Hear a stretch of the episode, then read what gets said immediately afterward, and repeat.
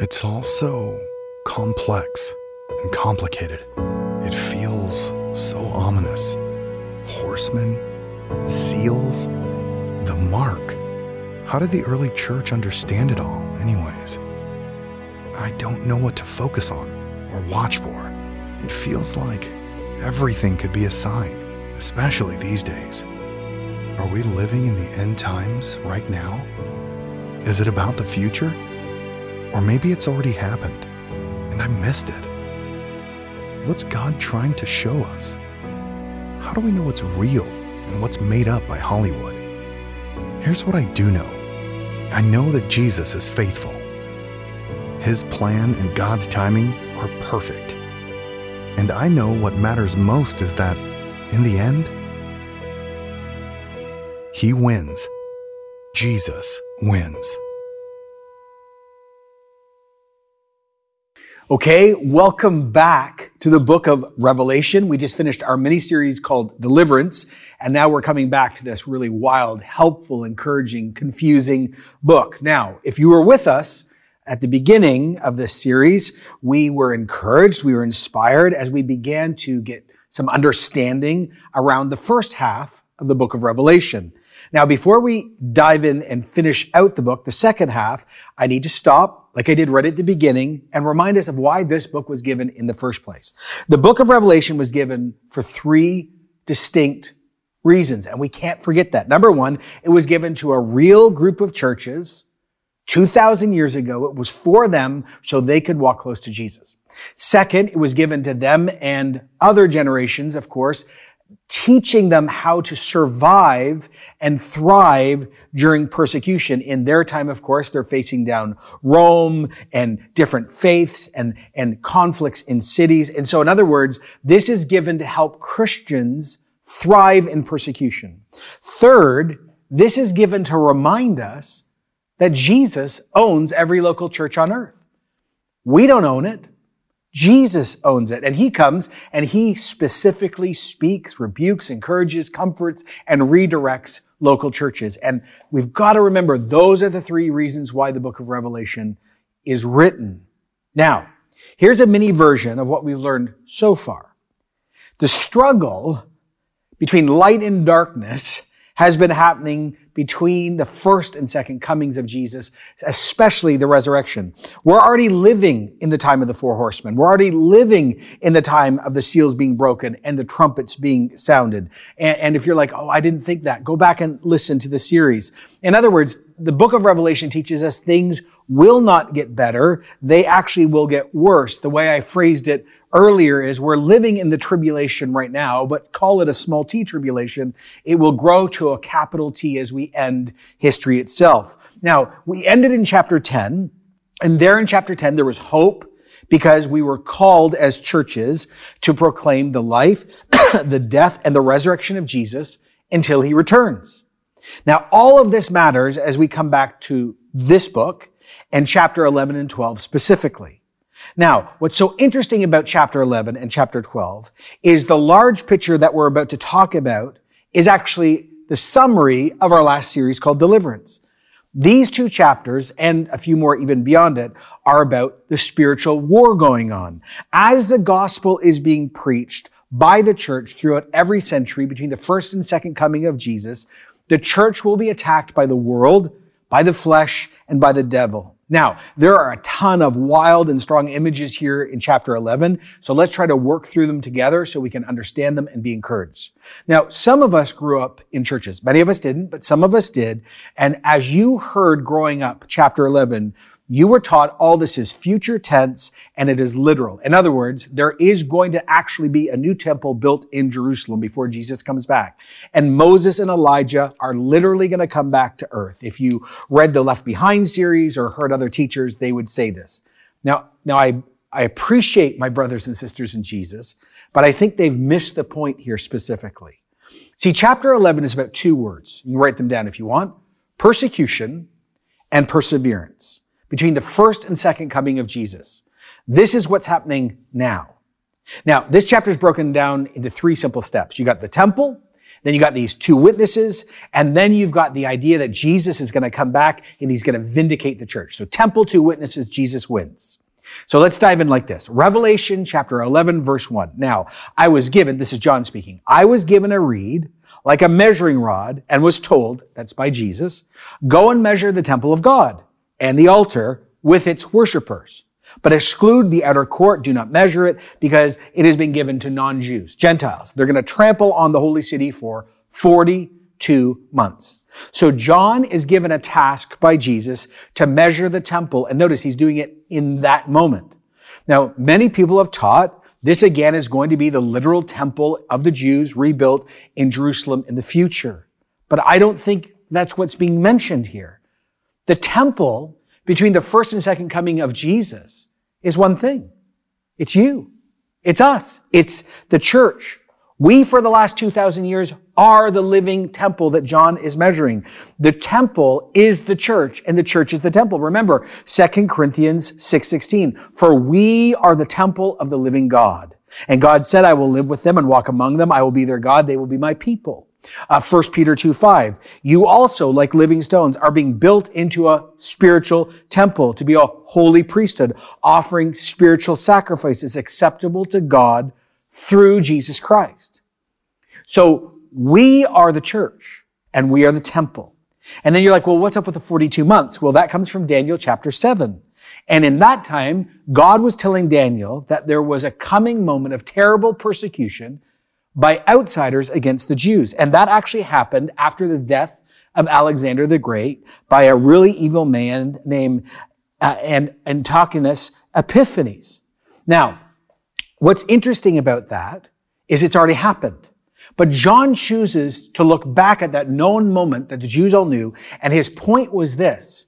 Just like that terrible moment, those 42 months happened and ended, so we need to be reminded that persecution and resistance against God and the temple, the church, will not last forever. The point is, the battle is real now. The trampling is happening now. There is resistance for a period of time, but it's a never, it's not a never ending period. And that should inspire us to keep going. In other words, John was saying, just remember that terrible time of persecution, how it ended? Oh, so in the final end, all this is going to end. Now, the symbols at this point become thicker, feel more inaccessible, but they're not. Jesus then says in Revelation 11:3, "And I will appoint my two witnesses, and they'll prophesy for 1,260 days, clothed in sackcloth. They are the two olive trees, they are the two lampstands, and they stand before the Lord of the earth." Now, this image of two witnesses has three facets like a diamond.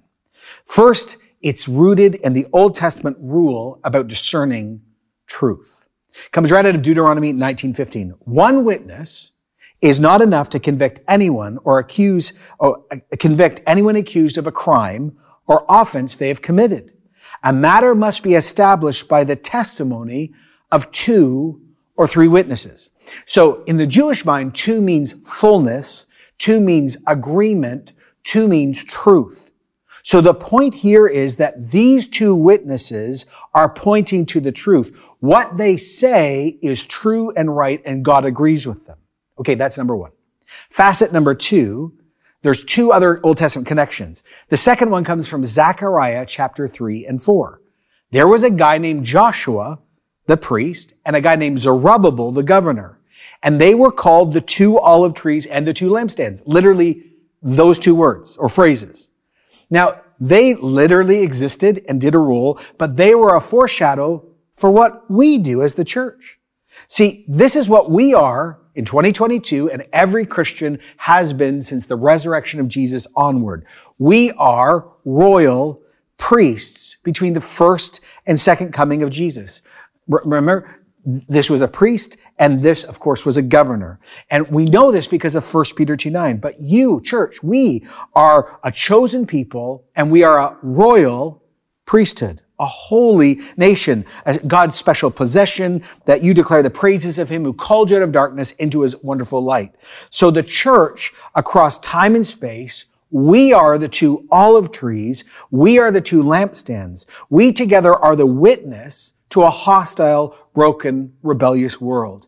We are life and light, and also we're covered in sackcloth because we mourn and we declare what is sin and rebellion. That is why the church is prophetic and stands in the gap and weeps all at once. Now, the third place where this image comes from is in the two most famous leaders of the Old Testament. Jews had been taught their whole lives that the end would come and would be ushered in by Moses, the great lawgiver, and Elijah, the great miracle worker. Now, of course, that started on the Mount of Transfiguration. Moses and Elijah did show up, and Jesus was in the middle of them. And they both said, He's the one that's going to fulfill all we did. That is the sign of the beginning of the end. But the church still does their work today. We in Jesus' name still proclaim God's word and God's law, and we still do signs and wonders through spiritual gifts in Jesus' name. See, this again is a continuation of chapter 10. So, so let me break it down like this. We are God's temple over time and space. We are God's priests standing in the gap for the world. We are God's royalty pointing and acknowledging Jesus' lordship. And we also are God's spokespeople in this world. The church is the two witnesses speaking to the world. Now it says in Revelation 11:5, now if anyone tries to harm them, fire comes from their mouth and devours their enemies. This is how anyone who wants to harm them must die. They have the power to shut up the heavens so it will not rain during that time that they are prophesying. They have the power to turn water into blood, to strike the earth with every kind of plague as often as they want. Now, what is the result of attacking these two witnesses? Now, the examples that we have above come literally from the life of Moses and the life of Elijah. But they basically say in the end that if you attack these two witnesses, in the end, you will die. And actually, maybe this is sort of a needed moment for us to really understand the implications of this. When we proclaim the gospel of Jesus by word and by action, there is eternal ripple and consequence. Here's how Paul put it in 2 Corinthians 2 5. For, for if, for we are the aroma of Christ to God among those who are being saved and among those who are being perishing, among those who are perishing. To one a fragrance from death to death, another a fragrance from life to life. So here's the point. In the end, the nations and the demonic will attack the church. And then they will die because of their attacking. They will be judged for touching God's church. Remember that time when Saul was on his way to jail people just like us in Damascus? He had just witnessed the murder of the very first Christian, uh, Stephen, and gave his approval. And as he's on his way, just before he becomes Paul, and he's still Saul, what does it say in Acts 9 3? As he neared Damascus on his journey, suddenly a light from heaven flashed around him, and he fell to the ground and heard a voice saying to him, Saul, Saul, why do you persecute my church? No, no, my people. No. Why do you persecute me? Who are you, Lord? Saul asked, Well, I'm Jesus whom you're persecuting. So watch this. When you touch the church, you touch the head of the church. And unless you seek the head's forgiveness and join the community of Jesus, in the end, you will experience judgment, not relationship. That, that's the point of this. There is eternal consequences to what's taking place now. Now, let's go back to living in the middle like we are. Like I shared earlier in this series, our security is untouchable. That is, our resurrection is guaranteed. Satan, the world, sin can't stop that taking place. Our sealing by the Holy Spirit cannot be removed. It's there till the day of redemption. Oh, but our safety, our safety is not guaranteed. The war against the church is real. The suffering is real. But in the end, the physical resurrection and God's vindication is also real. I love when one person said this. What is God's secret weapon in the face of the powers of this world? It is the faithful people of God sustained by the powerful Spirit of God. Again and again throughout history, regimes have risen and it looks like they're going to wipe out the church and then those regimes have gone. And the church that was persecuted came out stronger. When missionaries were thrown out of China, many people feared for the future of the church, but the church has prospered and rapidly, rapidly grown under ongoing persecution. Between 1975 and 1978, the president of Ethiopia implemented which, what we now call the Red Terror, One and a half million people were killed. Church buildings were all closed down. But when that leader fell, no one was sure what would even remain of the church. But as that era ended, what emerged was Christians had been meeting en masse in secret, and during persecution, the church had grown, not decreased. And that's actually the point that we're seeing here. Now, verse 7. Now, when they have finished their testimony, the beast that comes up from the abyss will attack them, overpower them, and kill them. Their bodies will lie in the public square of that great city, which is figuratively called Sodom and Egypt, where also their Lord was crucified, Jerusalem. Now, the beast, which we're going to talk about a lot soon, in the book of Revelation is a symbol for Satan, for the satanic powers, for principalities, powers, rulers, and authorities. It's the overall summary of the last series. And this city is not just Jerusalem. In the book of Revelation, you're going to hear cities like Jerusalem, Rome, Babylon, Sodom, the country of Egypt. Here's what they all represent. They represent all the nations and all the world systems and all the religions that are against God in its many forms between the first and second coming of Jesus. The world and the devil work together and push back against God's people and even kill parts of the church in this time period. Now, this next verse is uncomfortable, but really important. For three and a half days, some from every people and tribe and language and nation will gaze on their bodies and refuse to bury them. Now, I just want you to see that phrase. I'd never caught this before. People from every tribe, language, and nation. Watch this. That is the description of those that resist God, His church, His royal priests, His appointed prophets. But this is the exact same language that describes the church also that we celebrate. We, we, talked about it in Revelation 7 9. Actually, it's one of the best descriptions of our future and our call for unity now. After this, I looked, and there before me was a great multitude that no one could count from every nation, from every tribe, from every people, and every language, standing before the throne and before the Lamb, and they were wearing white robes and holding palm branches in their hands, and they cried out in a loud voice, Salvation belongs to our God who sits in the throne and to the Lamb. Now, this is unbelievably important for Christians in any generation to understand, but especially in this moment we're facing. Here's the reality check. There's only two communities, according to God. There's actually only two cities. There's only two groups of people from heaven's view. All the divisions between different ethnic groups and gender, economic, educational levels is not the real end story. We keep devouring each other within the church, but notice from God's view, there's only two communities, two cities, two peoples. As we so quickly want to divide against each other, just remember this. This is reality. This is God's view. This is what lasts. Those that belong to the Lamb from every nation, tribe, tongue, and nation, and those from every tribe, tongue, and nation that don't belong to the Lamb. That's how God views humanity. Let me read this again. For three and a half days, some people from every people, tribe, language, and nation will gaze on their bodies and refuse to bury them. Listen. The inhabitants of the earth will gloat over them, celebrate, by sending each other gifts because these two prophets had tormented those who lived on the earth. See, this is what we talked about in the last series. The second enemy of you and the church is the world. And like we learned a few weeks ago, the world doesn't mean the globe. It means the age. It expresses the whole social value system, system which is alien from God. It's used 186 times in the New Testament, and almost every single time you see the phrase the world, it's not good, it's bad. So when you read John 3:16, for God so loved the world, it really is reading for God so loved the broken, terrible, rebellious, hostile environment. It's got an evil connotation. And remember, I talked about how there are all sorts of different worldliness. Again, Tim Keller said one of them is secular. I don't need God. I, I'm self-sufficient. Just, I just need science or fill in the blank.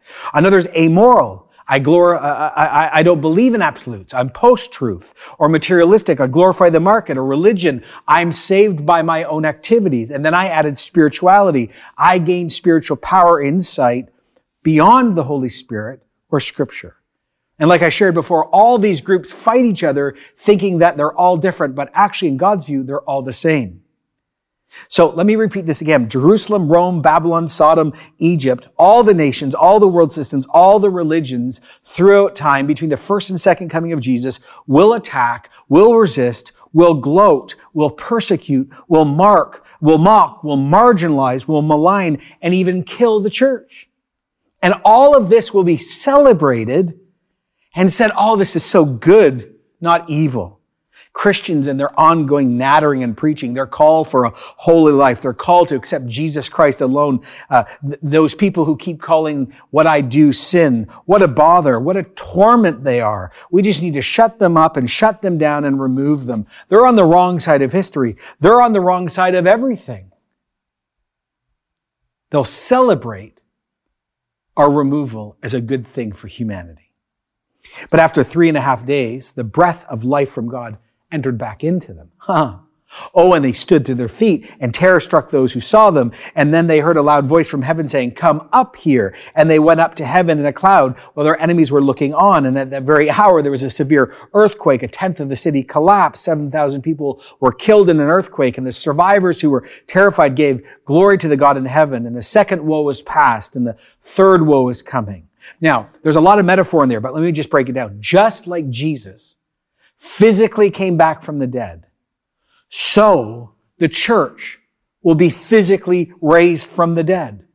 The point is, no matter how you view all of this, the resurrection is coming and vindication is coming the reign of the beast and the power of the nations and their gloating over their resisting and even murdering and jailing of us is short and is not forever.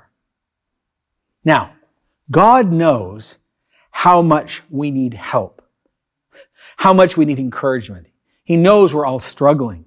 So that's why at this moment, He takes us up from living in the middle between the first and second coming of Jesus to remind us right now and every generation of Christians what's eternal, what the end really looks like, and, and, and to give us comfort because he knows that the resistance is fear inducing. So once again, at this moment, John and we are taken back to the place where history is decided. The place where everything is seen in right perspective. After the resurrection, uh, all things will be made right. The church will be vindicated. Christ will rule over all the nations. See, the seventh trumpet is about to take place, but has not happened yet. That moment has not taken place. So it goes like this in Revelation 11, 15. The seventh angel sounded his trumpet. And there were loud voices in heaven which said, the kingdom of the world has become the kingdom of our Lord and of his Messiah. And he will reign forever and ever. Amen. And the 24 elders who were seated on their thrones uh, before God fell on their faces and they worshiped God and they said, we give thanks to you, Lord God Almighty, the one who is and was because you've taken your great power and you have begun to reign. The nations were angry and your wrath, God, has come. The time has come for judging the dead, for you rewarding your servants, the prophets and your people who revere your name, both great and small and for destroying those who destroyed the earth. Then God's temple in heaven was opened, and within his temple we see the Ark of the Covenant, and there came flashings of lightning and rumbling and peals of thunder and an earthquake and a severe hailstorm. Again, all symbols of judgment in the Old Testament. So here's the point. We are taken, as we're learning that this is going to be a really rough ride, to the end to remind us in the middle that judgment is real and reward is real and destruction is real and recreation is real. And here's the point. Our God reigns.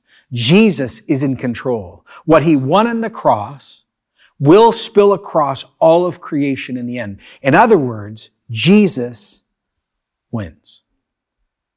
That's where we end chapter 11. Now, I know that some of you aren't, aren't going to agree with how I preached this. That's okay. I love when I read one uh, pastor and scholar who wrote this. He says, you know, the main point of chapter 11 is simple.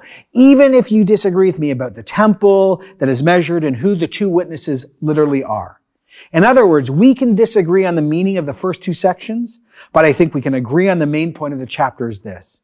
God will protect his people, in the ultimate sense, against all satanic opposition, and they will proclaim the gospel until the kingdom fully comes. You know, I have so much respect for an old pastor named Chuck Swindoll, who, by the way, totally disagrees with everything that I just said today. He thinks all of this is literal in the future. But I love how he ends his thoughts on this chapter when he says, God transformed tragic situations into triumphant events.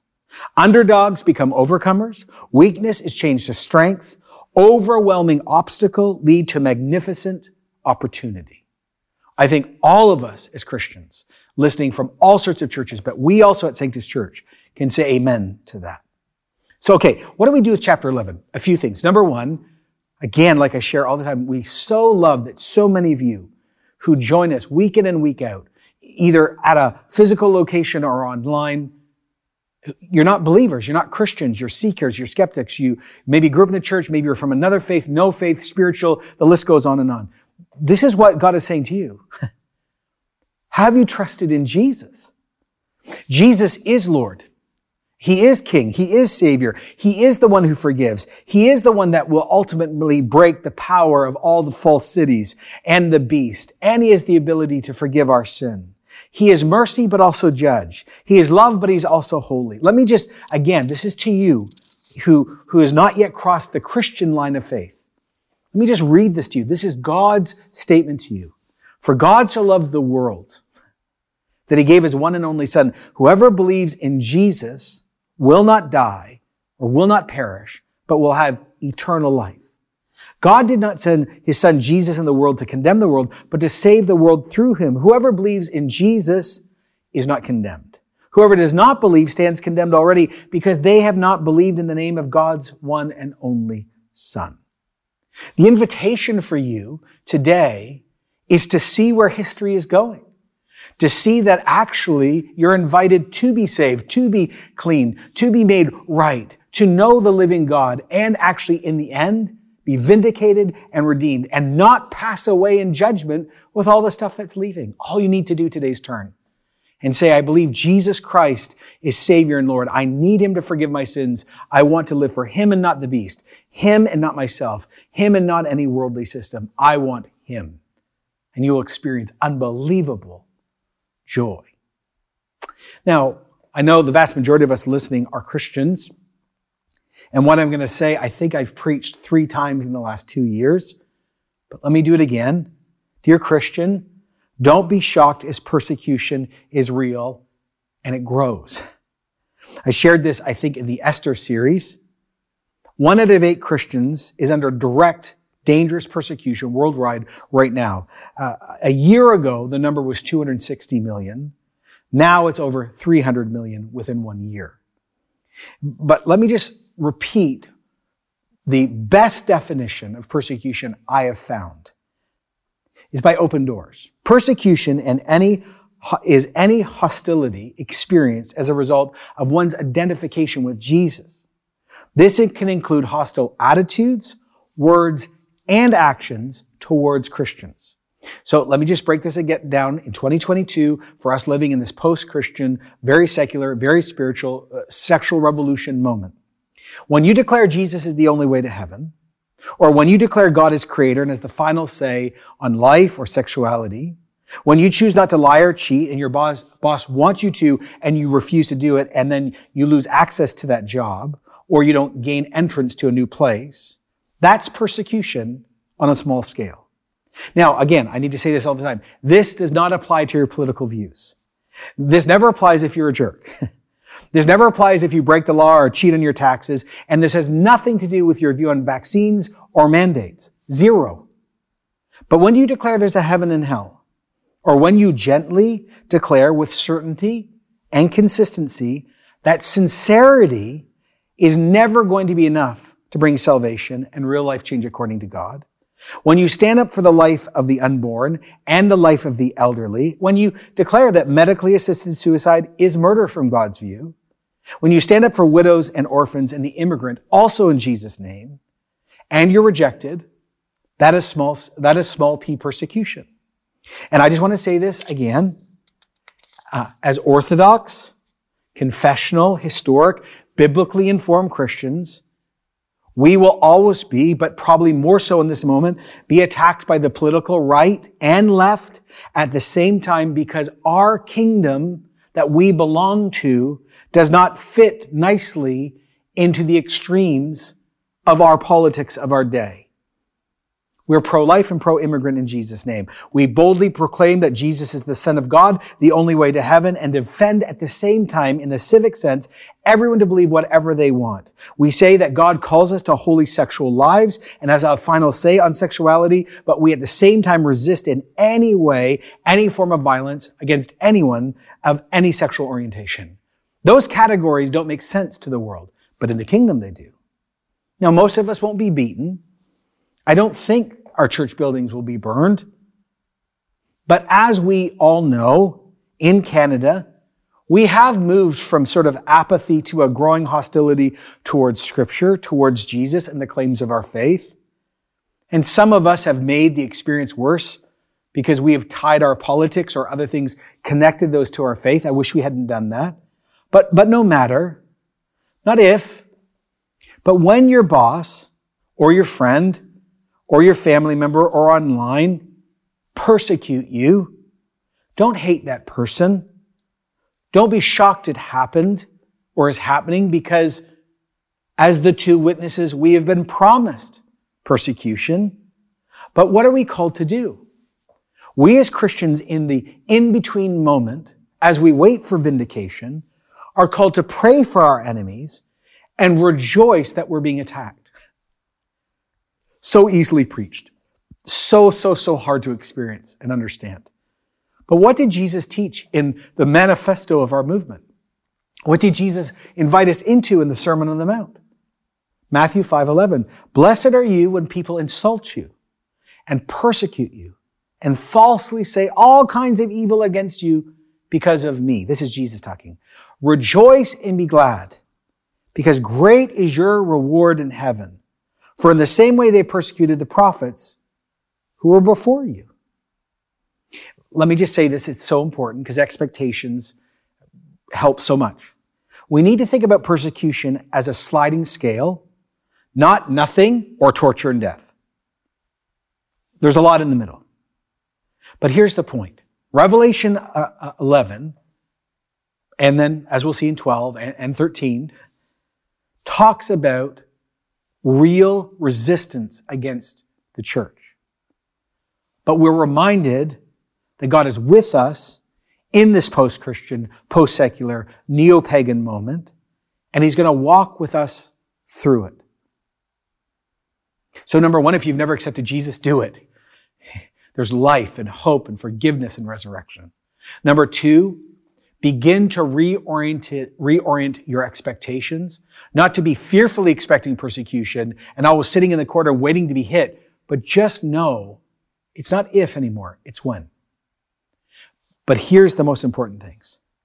As persecution grows in small and large ways, we must keep our eye on the future. The future must be at our forefront at the forefront of our mind. Let, let me think, it, work it out like this. Do you remember when we started the book of Revelation? The whole book of Revelation starts with this glorious unveiling of Jesus and his majesty. Why? Because Jesus knew we needed to know he was better to love and stronger and in charge. So that's how we start. And then we halfway through the book sort of have this pause moment and we're brought up to see the end. And then of course by the end of the book of Revelation, we'll get there. We have to keep those two things at the forefront. Why? Because that's how we keep going. Think about this. Millions and millions of people have prayed the Lord's Prayer today. And that passage, our Father who's in heaven, hallowed be your name. Your kingdom come, your will be done on earth as it is in heaven. One day, that prayer is going to happen in its fullness, in its entirety. Your kingdom come, your will be done is going to happen down here fully in the new heavens and the new earth. Jesus wins. You have to keep saying to your children, to your spouse, to your friends, to your connect group, Jesus wins. So what's the goal? Well, it's not to escape. It's not to freeze, it's just to keep going. We are the two witnesses. We are the church in Canada at this moment. We are his prophet and his royal priests, you could say. What are we called to do? We're called to proclaim the gospel. We are, don't just live a Christian life, declare it. Jesus lived, died, and rose again, and salvation is offered in his name alone. We must continue to proclaim the gospel of Jesus unashamedly. Number two, keep loving. Keep doing the opposite of the city that we actually live in but don't belong to. And that's in the ultimate sense. Keep using spiritual gifts to preach, to heal, to set people free from the demonic, to have mercy, to come. Keep being the Moses and Elijah that we're called to be. Keep standing in the gap as a holy priest. Remember, one of the actions of a holy priesthood is to stand before God on behalf of others who don't know or don't want to know and say, God, have mercy on our world. May your kingdom come. It's to continue to pray for neighbors and friends and our country because we have access to the throne room. And also, which is rarely taught or thought about, keep wearing sackcloth. Keep calling sin sin. And keep mourning over it in, in our own lives personally when we mess up. But beyond that, Mourn over the sin of the world. Just be a person who says, Lord, have mercy on our world. It's what you've said is wrong, and it is wrong, and we're asking for a new thing. Accept Jesus.